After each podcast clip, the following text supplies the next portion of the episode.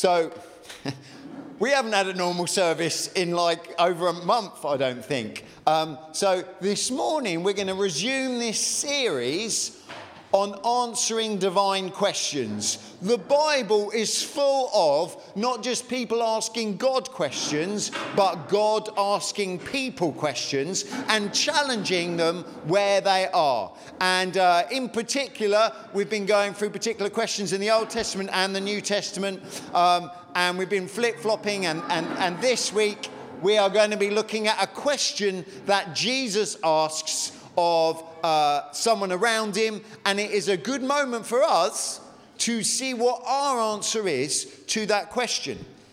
Now, I'm not widely travelled. Uh, my wife would love us to be more widely travelled, but um, I have been to the London Underground. Put your hands up if you've been on the London Underground. Excellent. Has anyone been on the Paris Metro? Oh, well, I've been on the Paris Metro. And let me tell you, if you thought the maps on the London Underground were confusing, just put them in French and it will blow your mind. Um, and uh, uh, me and a mate got dropped off by bus at the edge of the Paris Metro, and we had no idea where in Paris where we were or where we were supposed to get to. Uh, and it was uh, an adventure. And anyone here been on the New York subway? I've been on the New York subway as well. And let me tell you, there is a universal truth for the London Underground, the New York subway, and the Paris Metro. When lots of people come together, when they, lots of people crowd in, when there is limited space and lots of energy, it is noisy. Everyone say noisy. Noisy. It is dirty. Everyone say dirty. Dirty. And everyone say smelly. Smelly.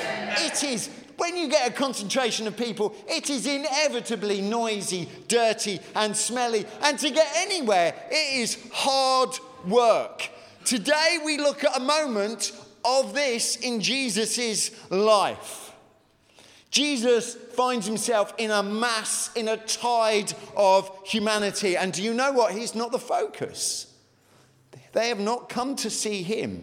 He finds himself in a massive crowd and he has been swept along by it. Now, I was trying to do some research and I'm not sure how uh, definite it is, but it looks like Jerusalem in the first century had about twenty to thirty thousand people in it. And um, when the Feast of Passover happened, when there was this annual celebration called Passover, one hundred thousand people decided to move in. So uh, I'm not quite sure, uh, but I think sort of twenty thousand is slightly larger than Bewbush, probably the same sort of size as Broadfield. And then suddenly the rest of Crawley and outskirts decide to join them. Can you imagine the flood of humanity, the logistics involved, all the different dirty, smelly, noisy people suddenly joining you in your area? And they are looking, these one hundred thousand dirty, smelly uh, people. They're looking to remember that moment when Yahweh rescued them from slavery. We kind of sang about it earlier, when God parted the Red Sea, when the Israelites uh, went through it, and when the seas came back and drowned uh, the Egyptian warriors. And there was that moment of relief, that moment of freedom, that moment of uh, uh, breathing in Uh, what it is to be liberated from the hardship and horrors of uh, Egyptian slavery.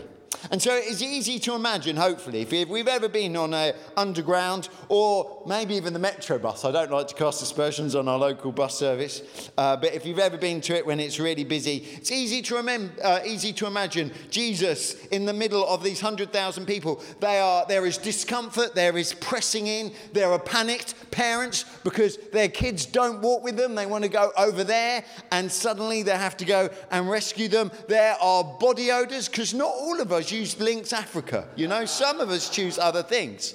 And there is chaos. And this is not the time when you have uh, uh, clean combustion engines. There is animal dung and feces and all that sort of stuff going out. And there's this frenetic energy. You know, they've been planning to come to this Passover for a long time. And they want to go there. And there's one hundred thousand other people that want to go there as well. And so there is this uh, frantic fury of movement of people going to Jerusalem. And in this in this chaos, in this drama, in this Christmas rush, we have an extraordinary encounter. Some of you have been like, are we even going to get to Scripture today? Yes, we are. If you've got a Bible, turn to Mark chapter ten. Mark chapter ten. Um, we think that Mark took a lot of his cues from the Apostle Peter. So there's lots of soons and suddens and immediatelys, and the Gospel's like half the length of everyone else because it all happened so quickly. Um, and so in Mark chapter ten, verse forty-six, it says this. Then they came to Jericho. Everyone say Jericho. Jericho. As Jesus and his disciples, together with a large crowd, were leaving the city, where were they going? They were going to Jerusalem. Everyone say Jerusalem. Jerusalem. So they're going from Jericho to Jerusalem, together with a large crowd. And uh, there was a blind man named Bartimaeus. Everyone say Bartimaeus. Bartimaeus. Can I just say it's a perfect reproduction of the original Hebrew? Well done. So... Um, Bartimaeus, which was sitting on the roadside begging. When he heard that it was Jesus, son of Nazareth, he began to shout. Why did he shout? Because there's a flipping crowd being noisy and dirty and filthy in front of him. Okay, he had to raise his voice to go over the noise. And so he began to shout, Jesus, son of David, have mercy on me. And, true to form, the crowd is not nice and gentle. Have you ever met a gentle crowd, a loving crowd, a furious, moving, seething hive of humanity that is just nice and gentle and just wants to do its best? No. Many in the crowd rebuked him and told him to be quiet. But he shouted all the more, bless him. He shouted all the more, Son of David, have mercy on me. And Jesus stopped as much as he could, as he was buffeted by all these other people. He said, call him. And so they called to the blind man. I wonder if you can, uh, I've not heard this uh, particularly made much of, um, but can you hear this? So they called to the blind man. This is the crowd. They go, cheer up, on your feet, he's calling you. It's a slightly sarky reference to it. It's like, I'm not quite sure that that's totally genuine. It sounds like the crowd are like, oh, here we go, here we've got a bit of a game on. Let's see what's going to happen. And uh, so they said, he's calling you. And he throws his cloak aside and he jumps to his feet and he comes to Jesus. What do you want me to do for you? Jesus asked him.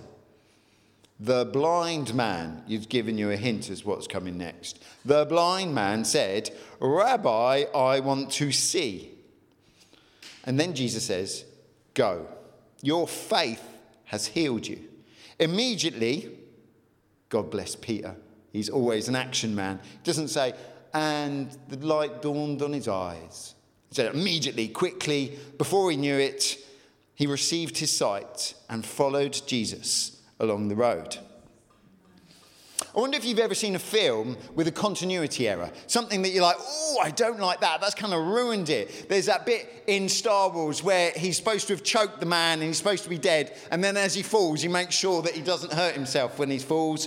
Um, there are uh, Star Wars helmets like that are knocked. That it's obviously uh, an error. In the in the film Gladiator, one of the trucks, um, one of the... Um, chariots falls over, and underneath you can spot a great big gas canister where someone's um, obviously failed to hide it.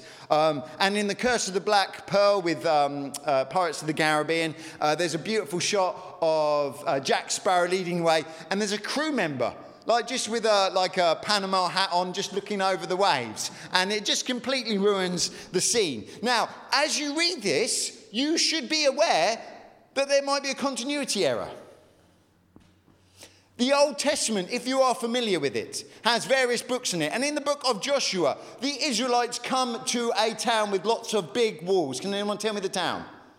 Jericho. Jericho. There's a big town with big walls. And the Israelites come to it. What happens to the walls? They fall down, don't they? They fall down. They march around it. The walls fall down. And do you know what the Israelites do? They don't go in and bless it and build it up and make it look like an architectural wonder. They destroy it. They level it to the ground. What's the town that Jesus is at at the moment? Um, in this, in uh, Mark chapter ten. Where are they? Where's Bartimaeus? Jericho. Jericho, right? This is the place that the Jews destroyed and they didn't want to rebuild. What is Jericho doing? Is this a continuity error? Is this a problem with your Bibles? If you've been here any long time at all, you will know that there is an explanation for this. You see, Herod the Great, we don't think he's so great, but that's what he turned himself. He was very rich. Um, and if you know anything about the temple in Jerusalem, Herod the Great kind of added little annexes and little um, uh, towers and made it bigger. And one of the things he also did, he decided to have a winter palace. You know, he wanted like a Balmoral or um, somewhere that he can winter in. And so uh, um, he decided that, uh, that Jericho was a lovely place for him to have a winter palace. So a little bit uh, like a mile away from the old site of Jericho, he builds this vast place, and it is beautiful. It is full of opulence uh, and royalty. It has got uh, fertile fields and swimming pools and all sorts of things. It's like a, a, a new town, and it is somewhere, something to behold. And this is the site that Bartimaeus is at. And it's on the pilgrim's way to Jerusalem. This new winter palace that Herod's built, it's on the way to Jerusalem. And so you have, um, in this concentration of people, in this furious uh, uh, um, community of people moving on, you find a beggar. And it's not really a surprise, is it? If you are down on your luck, if things haven't gone well for you, you look for the concentrations of people and of money and perhaps a little bit of religious feeling. You know, if you've got people with religious feeling, you can perhaps manipulate that and go, go on, sir, you know what, God bless you. And then perhaps they give you some money. So it's little wonder that there were beggars around Jericho as all these Israelites were uh, en route to Jerusalem, this one hundred thousand group that were looking to have a party and, and, and celebrate what God had done.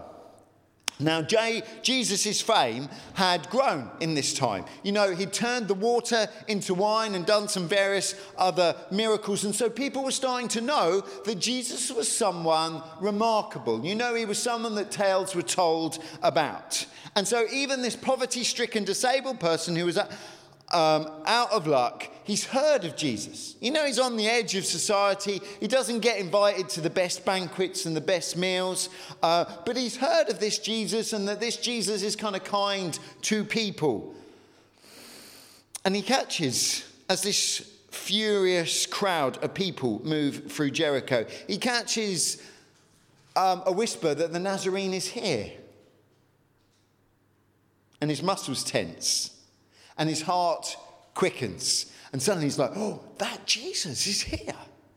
That Jesus that does miracles and that seems to have compassion on the poor and the misfortunate, the people that are down on their luck, the people that aren't proud and arrogant, the people that need help. Jesus is here. Perhaps he can help me. Now, this guy up to this point, all he's wanted is money. He's begged, please, sir, give us some spare change. And he wants it to alleviate his destitution. He can't see. He's probably not supported by family. He's trying to make his own way in the world. Please, sir, pair, spare uh, change. But there is hope now. This Jesus of Nazareth that he's heard rumours and whispers of. There's hope of something more than just begging for change. I really like his uh, ambition. He, he wants something. And, it, and it's not just, Jesus, give me a shilling or a penny or a groat. And he wants mercy because he's got this condition that he knows he's different from everyone else, and it, it hampers him, and it makes life a little bit miserable, and it means he can't work, and it means he can't look after his family, and it means he can't take a position in society where he gets to honour God. And so in the middle of the fury and the noise and the smelliness, in the middle of the animal dung and uh, the cries of derision, this uh, beggar, this man at the side of the road that you wouldn't look at, in fact, if you're like me, like so sometimes I go to the Tesco's Metro and sometimes there's a homeless person out there, I look away because I'm too embarrassed that I'm not giving money. And, you know, I'm like, oh, Oh, I don't like that. There's someone cold and wet. And you know what? I'm not helping out this time. And so in the middle of all that, this beggar raises his voice. He's never been so bold. He's never wanted attention so much. And he wants the Nazarene to look at him. And it is a big and bold and brave move. And there's more to it than that. He actually names Jesus. He doesn't say just Jesus the Nazarene. He goes, Jesus, Son of David. And this is wonderful. Turn in your Bibles to Isaiah chapter eleven. Now, I read at the beginning of the meeting Isaiah chapter twelve because it's a really good bit of celebration after this. But before it, it says this in Isaiah chapter eleven.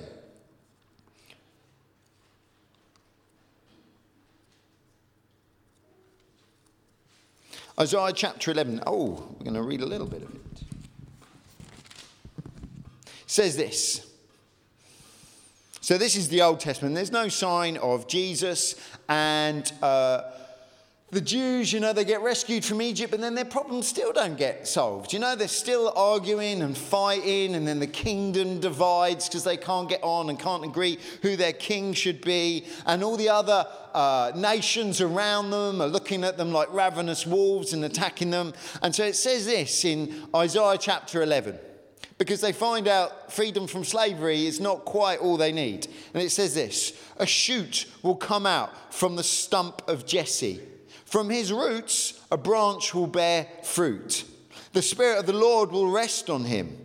This is so beautiful. The wisdom, the Spirit of wisdom and of understanding, the Spirit of counsel and of might. Wouldn't you like to meet someone that has these qualities?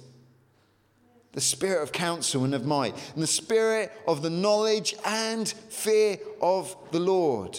What an extraordinary man this is going to be. And he will delight in the fear of the Lord. He will have fun in the fear of the Lord. And he will not judge by what he sees with his eyes, because we know that leads to bad judgment. We know that leads to bad decisions. Just judging with your eyes, you get all sorts of things wrong. How many of us have been judged by someone by what we look like, and they have completely missed the mark? Well, this root of Jesse is not going to be like that.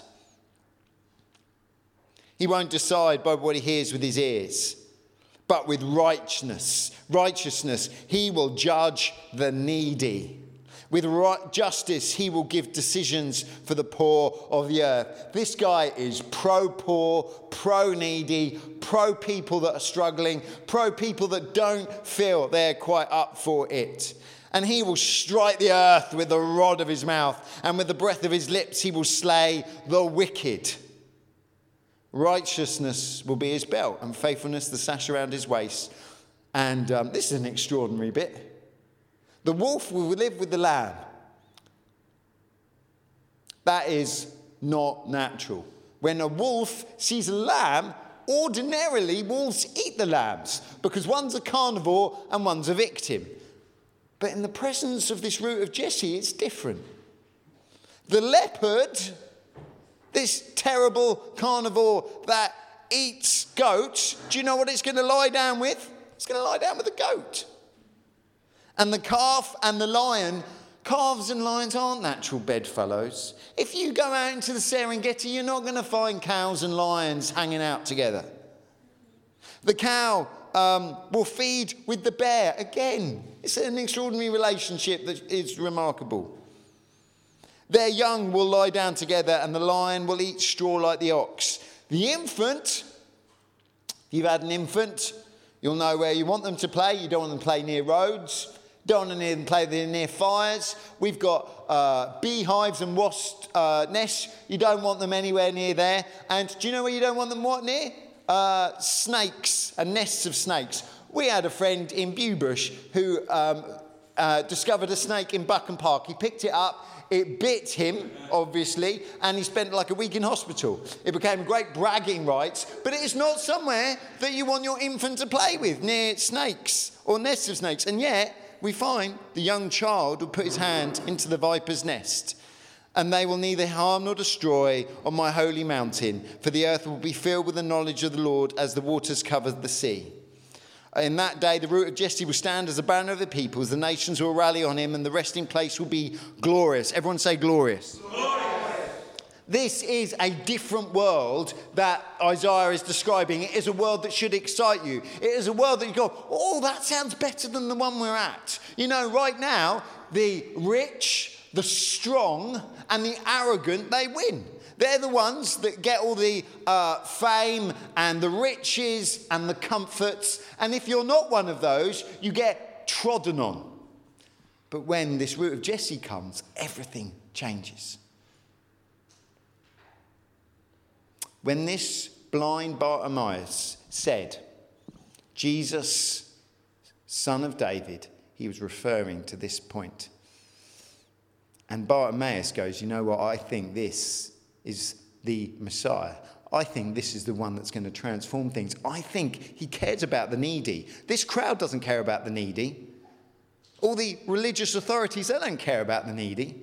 But I think this Jesus is, because he's starting a new regime. He's going to bring something beautiful and unheard of to this land. The Jews had long awaited for a saviour, described by the prophet Isaiah. They'd look for someone that would rule with divine wisdom and usher in an age of health and peace and prosperity and godliness. This beggar, he's been stripped of all opportunities. He can't see, he can't work, he can't do anything obviously useful in society. But he could see who the Nazarene was. He could see that Jesus was someone different. He could see that Jesus was the answer to Isaiah's hope. He could see that this was someone with the spirit of wisdom on. He could see that this was someone uh, who would judge uh, with the fear of the Lord in his heart, who would not judge just by what he sees, but what he finds in the heart.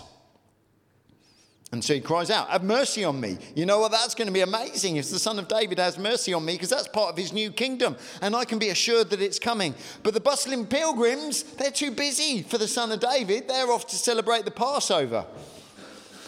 And uh, they look at this Bartimaeus, and they reject him. They go, shut up, shut up. I don't care. Don't give me a son of David. Don't give me a root of Jesse nonsense. I'm off to go and celebrate with my family. Friends, we need to beware of joining in with the crowds. It is really easy to find ourselves with a bunch of other people and then start to adopt their mindsets. You see it uh, in the media and you see it on the internet. We find ourselves in a number, and what it does, it reduces our thinking and makes it makes us stupid. We start to have clumsy categories uh, that are no good to anyone.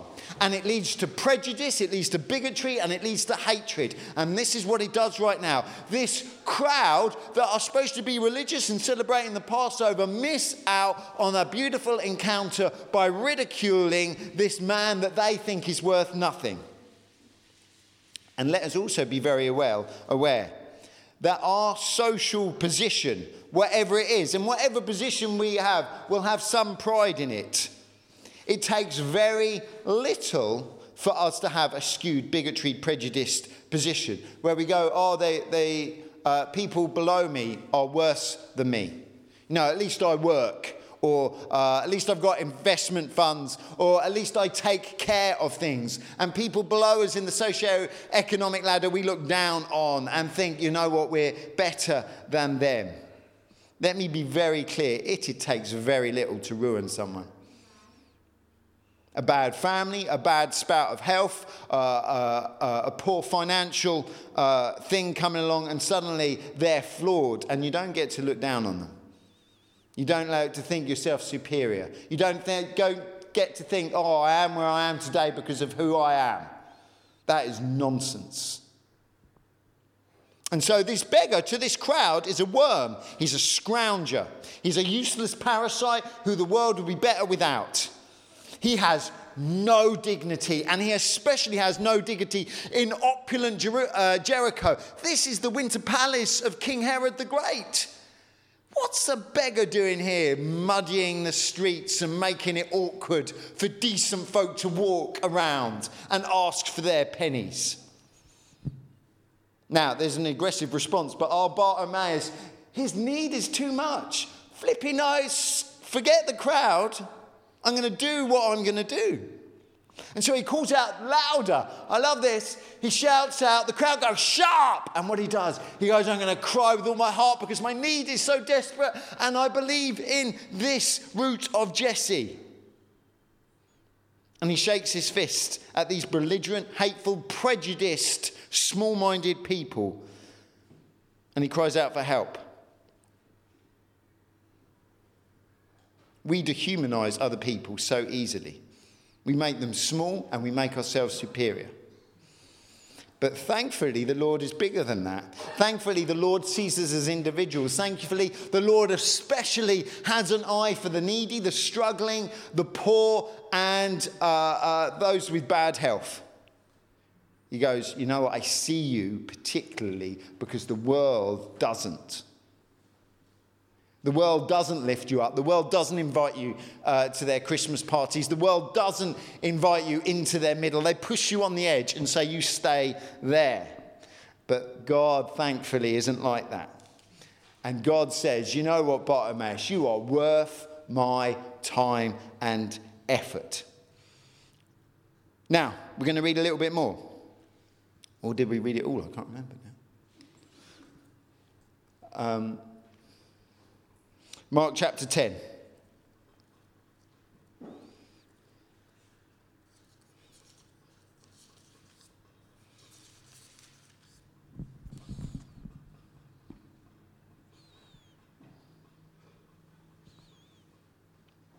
And so we have this moment where Jesus stops and says, call him. And they uh, sort of gently make fun of him. And then he throws his cloak aside. And then we have this moment, what do you want me to do for you? Jesus asks. And the blind man says, Rabbi, I want to see. And Jesus says, go, your faith has healed you. And immediately he raised his sight, uh, received his sight and followed Jesus along the road. The crowd are stopped in their tracks. All their prejudice, all their belligerent behaviour is frozen for a moment. And Jesus asks for an audience with the beggar. This is beside the Winter Palace. This is beside all the opulence of the king. But the true king of heaven now asks to break the crowd apart and have an audience with this beggar that no one else cared about, that they all ridiculed and reduced to a nuisance. Suddenly, this man deserves attention. And the crowd gently mock him. And the bloke, this Bartimaeus, here's a, I don't know if you've seen them, uh, but often beggars sit cross-legged and they have uh, sort of uh, their cloak across them. And it means that when you can throw money in, it sort of lands on the cloak and it catches. Um, and so um, this is what he would have done. Uh, he'd have had a cloak covering his lap. And what he does when Jesus calls him, he throws off the cloak. And do you know what happens when he throws off the cloak? All the money he's acquired that day goes flying. All the pounds and fivers and tenors, all the groats and denarii and any other sort of thing, it all goes flying. He throws it off. I don't need this anymore. I am being called by Jesus. And he gets up. And he abandons his money. He doesn't need charity. He needs mercy. And he needs mercy from the root of Jesse. And he approaches Jesus of Nazareth. If the root of Jesse is calling, he doesn't need to worry about spare change. He doesn't need to worry about all the donations other people have given him. He doesn't need to worry about what he has sought after day after day, because there is something higher that he can get. And Jesus looks him straight in the eye. And he goes, so, so what do you want? What, what mercy is this that you're calling for? And Bartimaeus, tall and loud and proud as a lion, says, I want to see. Jesus doesn't touch him, doesn't use a magic wand, doesn't go harabadakanda, doesn't do anything. He just goes, you know, your faith has healed you, mate. Off you go. And suddenly, this guy that has suffered with blindness, who has been relegated to begging on the streets, who has been reduced to something that other people would regard as subhuman, who often would be regarded by believers as having been cursed by God, suddenly he is blessed beyond his wildest imagination, and he is given this gift of sight. And Mark who seems to have got some of his information from Peter, tells us the beggar doesn't slowly go, you know what? This root of Jesse might have something going for him. I might look after him for a bit. Or, oh, look, it's a coincidence we're going the same way. Uh, Mark tells us that immediately the beggar follows Jesus. Everyone say immediately. Immediately. I like an immediately in Scripture. I like a sense of urgency. Uh, I like a sense of enthusiasm. I like a sense of passion. I like a sense of motivation and momentum. And this is what the beggar gives us. Now, you will might know that this story is told in the other Gospels. And some people have suggested, well, yeah, Bartimaeus followed Jesus to Jerusalem, where perhaps he offered a sacrifice of praise. You know, he probably didn't have much to offer, but perhaps as he went.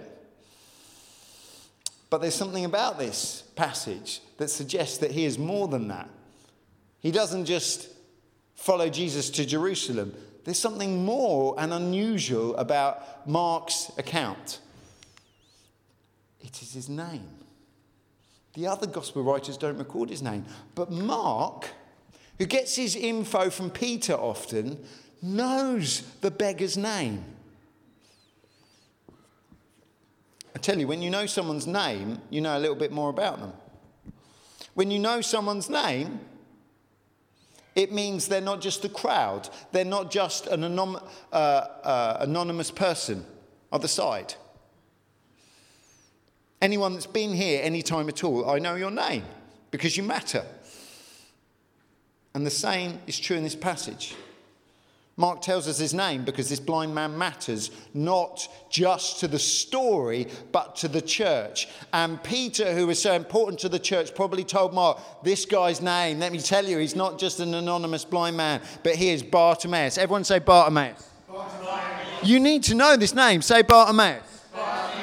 Bartimaeus is really important because it is his name. This beggar is not just a beggar. This is Bartimaeus. And he, we probably know his name because he went to church. He, we probably know his name because he became part of the faithful. He became part of the people of God. Uh, Jesus heals him, and Bartimaeus loves Jesus so much that he becomes part of church history, and his name is immortalized in our scriptures. Bartimaeus, initially, he wanted sight. He was like, that is my big deal, man. That is what uh, would change everything. But I tell you what he really wanted and what he found was Jesus.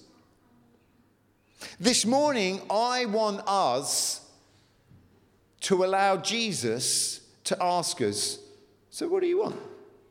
What do you want?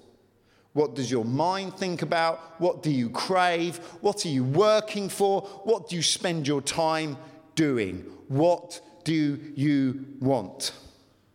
Perhaps you need some health. You know, the rheumatism's playing up, or something more serious, or something less serious is going on. Perhaps you need finances. You know, you're struggling with this, that, another. Perhaps you need security or uh, uh, some sort of uh, help with relationships. Or perhaps there's some other divine intervention um, that you ask for. And you know, you, you work towards it in your life. Um, it is something that you dream about. It is something that you work towards. And hopefully it's something you pray for. And let me encourage you this morning, feel free to ask God what you want. God wants to hear what you want. Jesus wants to hear what's on your heart. What do you crave? And he says, you know what, you can do it constantly. You don't have to just do it when you come to church, and you don't have to just do it in your quiet times. You can do it constantly. God, I need this. I want this. God is happy and big enough to field your requests. You're not going to annoy him by these requests. And um often he's happy to answer.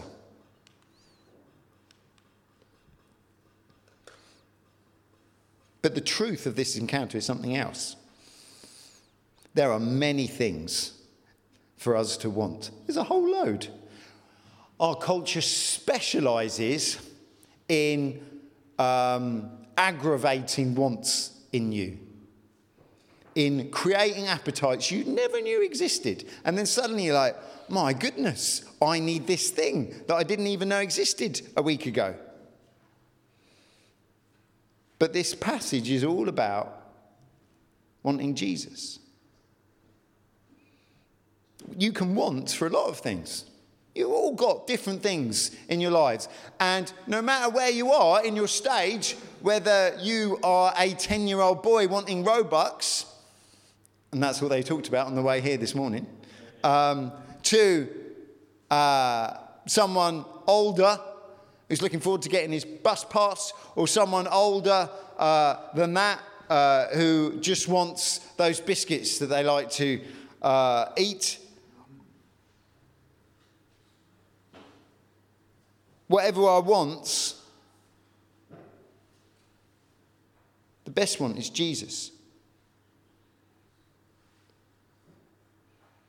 And this starts with us trusting in him to save us. It starts by going, you know what, I am not good enough. I need some help. I have a division between me and God. And that recognition that he died and rose again and sat in victory by the Father, and go, dear Heavenly Father, I need you. And it starts there. You, the, the want, that initial want for salvation is important and critical. However, we become small-minded, impoverished beggars on the road to eternity. If that's it, if the only Jesus you want is to get you into heaven, then you are the blind Bartimaeus. You're a beggar. You're settling for crumbs. I want you to turn with me to First Corinthians. First Corinthians chapter two. It says this in First Corinthians uh, chapter two, verse six. Paul speaking. We do, however, speak a message of wisdom among the mature, but not the wisdom of this age, or the, the rulers of the age who are coming to nothing. This culture, which seems so impressive with its mobile phones and missiles and uh, uh, tall buildings and finance, it is coming to nothing. Everyone say nothing. Nothing. So if it's coming to nothing, if its ultimate end result is nothing, then perhaps it's worth a little less of your time than you think it is. We declare God's wisdom, and God's wisdom is a little bit better than the culture around us. We declare God's wisdom, a mystery that has been hidden. Because if you look in the Old Testament, it's difficult to find Jesus. You can find him there, but it's a little difficult. And the whole Old Testament is a little bit mysterious and confusing. And sometimes it makes me slightly angry.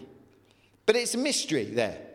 And then Paul goes on. It's a mystery that was hidden, and that God has destined for our glory before time began. There's a lot to unpack, but I'm going to move on. None of the uh, rulers of this age understood it. For if they had, they would not have crucified the Lord of glory. Anyone know who the Lord of glory is? Jesus. They crucified Jesus because they didn't recognize him. They didn't know that that is what God looked like. Bartimaeus did. Bartimaeus knew it. But these rulers, these proud, arrogant people, they had no clue. And so they even killed him.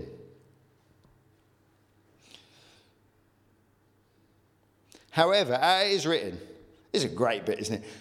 What no eye has seen and no ear has heard, and what no mind has conceived, the things God has prepared for those that love him. Ouch. Whatever you've seen, God's gift for you is going to be bigger than that. Whatever you've heard about, God's gift for you is going to be bigger than that. Whatever you can dream and imagine, and I've got quite an active imagination. I've got quite a good capacity to imagine big things. And the scripture says, God has got prepared for me, for people that love him, something more than that. You're like, oh, that's a lot. These are the things God has revealed to us by his Spirit. The Spirit searches all things, even the deep things of God. Now, the deep things of God sounds profound. You're like, oh, we're talking about philosophy or theology or something. And it's Jesus. Jesus is the deep thing of God. Jesus is the profound wisdom of God. Jesus is the thing that God kept hidden and only whispered to the Israelites and then revealed with uh, celebrations and fireworks in the New Testament. Jesus is the deep thing of God that has been revealed. For who knows a person's thoughts except their own spirit within them? In the same way, uh, no one knows the thoughts of God except the Spirit of God. What we have received is not the spirit of the world, but the Spirit is from God, so that we may understand what God has freely given us. Who is that? Jesus. Everyone say Jesus. Jesus. Very good. That's the right answer. That we may understand Jesus, that God has freely given us. This is what we speak, not in words taught to us by human wisdom, but in words taught by the Spirit, explaining spiritual realities with Spirit-taught words. The person without the Spirit does not accept the things that come from the Spirit of God. They don't know Jesus. They don't know the Holy Spirit. They get confused and they laugh and they ridicule and they point the finger. Doesn't accept these things. Considers them foolishness. You idiot Christians, you believe in your antiquated God. Tisk.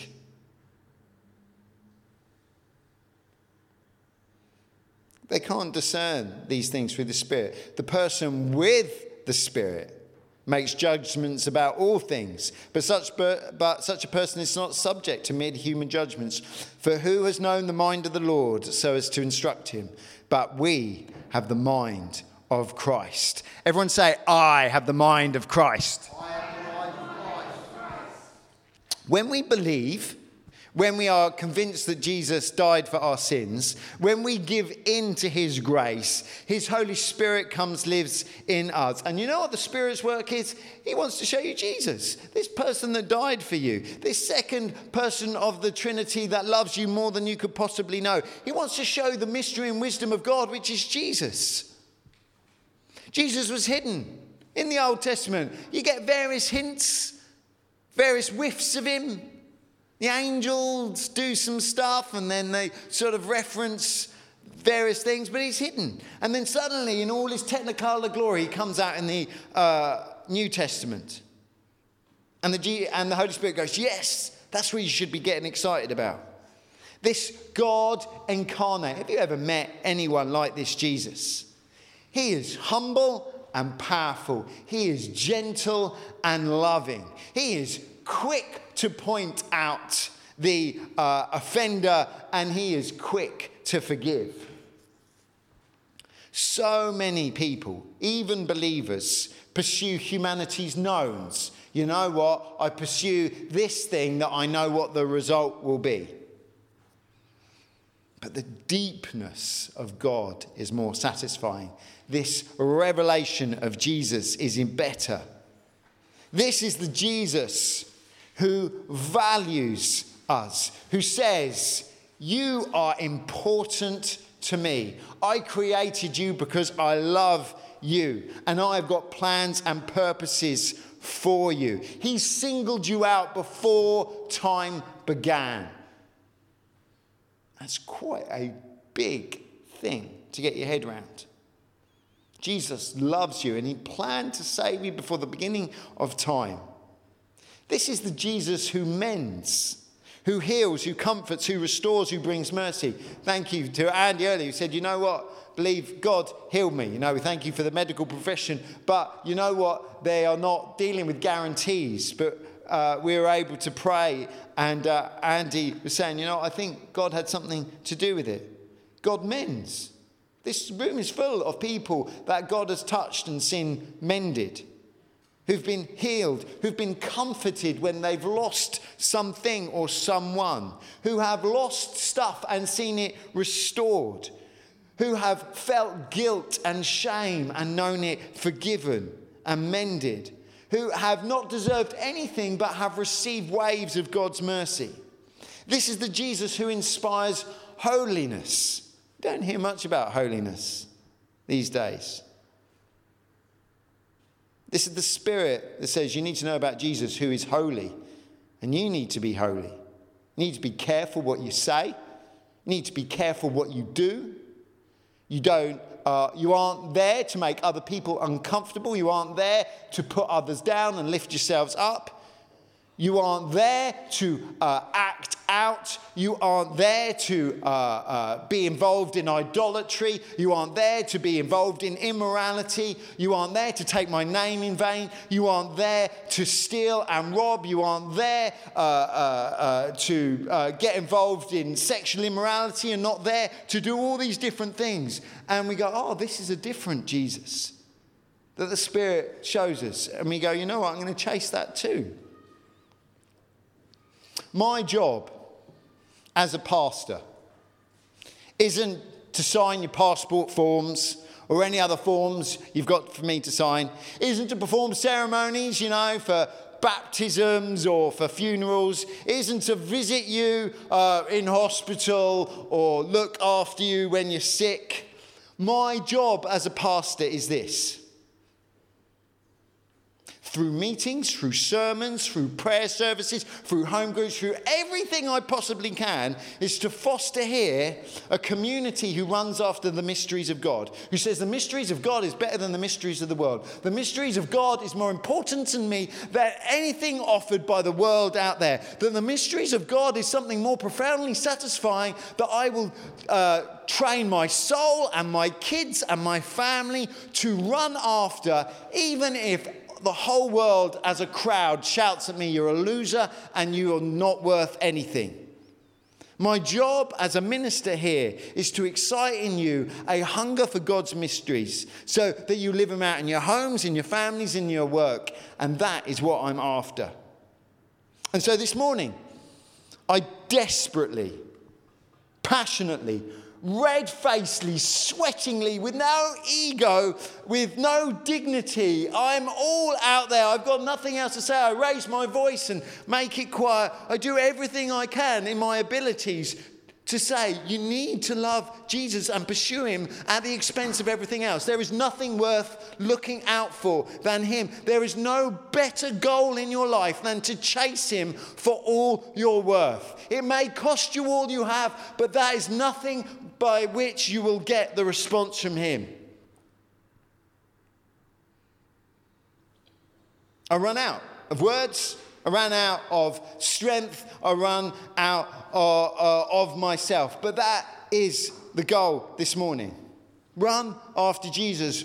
Want Jesus. Don't want church. Don't want even Bible. Want Jesus. Want Jesus, who the Holy Spirit reveals, who is the most beautiful human to ever walk the earth, who lives and uh, Uh, sits at the right hand of the Father in the most beautiful glory you can ever imagine. Want him with all you have. And like Bartimaeus, if we let Jesus move, he will change everything and more than we thought possible. Please bow your heads.